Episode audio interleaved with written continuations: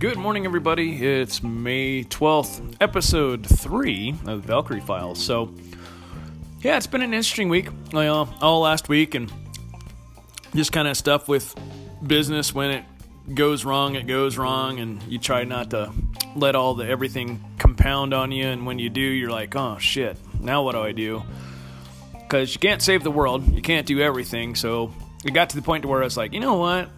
I'm done. I'm over it. I need to ask some folks for help and kind of get some different ideas on where I need to go with the business and just, you know, get a little bit of mentoring and and it doesn't matter who your mentors are.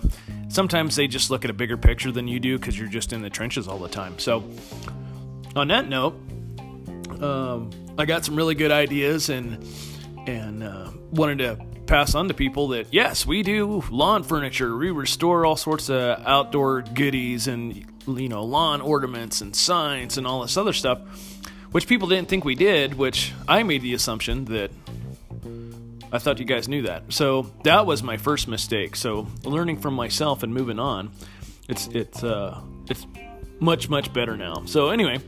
Um, just had the home and garden show this past, or excuse me, the home and business expo this weekend. So I worked out with the chamber because I'm an ambassador for the uh, Chamber of Commerce here. So got to meet a bunch of really cool people and look around and you know visit with other businesses and network and do some other cool stuff. And so yeah, it, it's one of those things that kind of like that cheers you up when you're just been having a rough week and it was just getting out and just spending time with people and and just talking and just enjoying others' company and listening to what they've got going on. And and when you come to think about it, I'm I'm not the only one, the only business and stuff that where people are having issues. But you know, it's all good. So misery enjoys company, which I'm just joking, but it's it's just one of those things. So you just have to just you know suck it up and keep moving on. So with that, we've got some super killer news. I actually had the uh, gambler car got delivered on Friday. They actually picked it up Friday morning and delivered it at like seven o'clock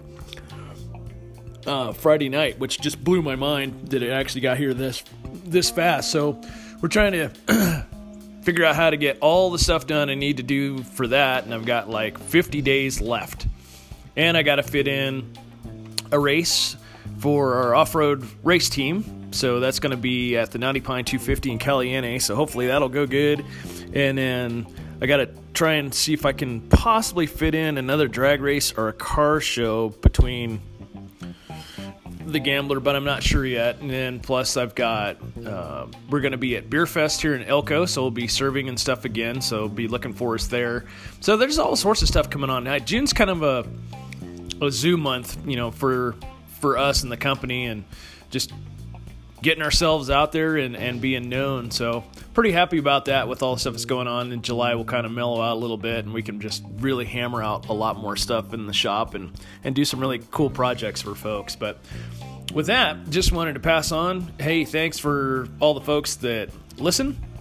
Uh, just keep with us. These things are going to get better uh, as we go on and, and as I do more of these and having uh, guest spots and different people that we're going to talk to here soon. So, you guys have a wonderful Sunday and wish everybody the best of everything. And I hope you are able to achieve greatness and just stay positive in life, baby. Just stay positive in life because it will eventually come back to you.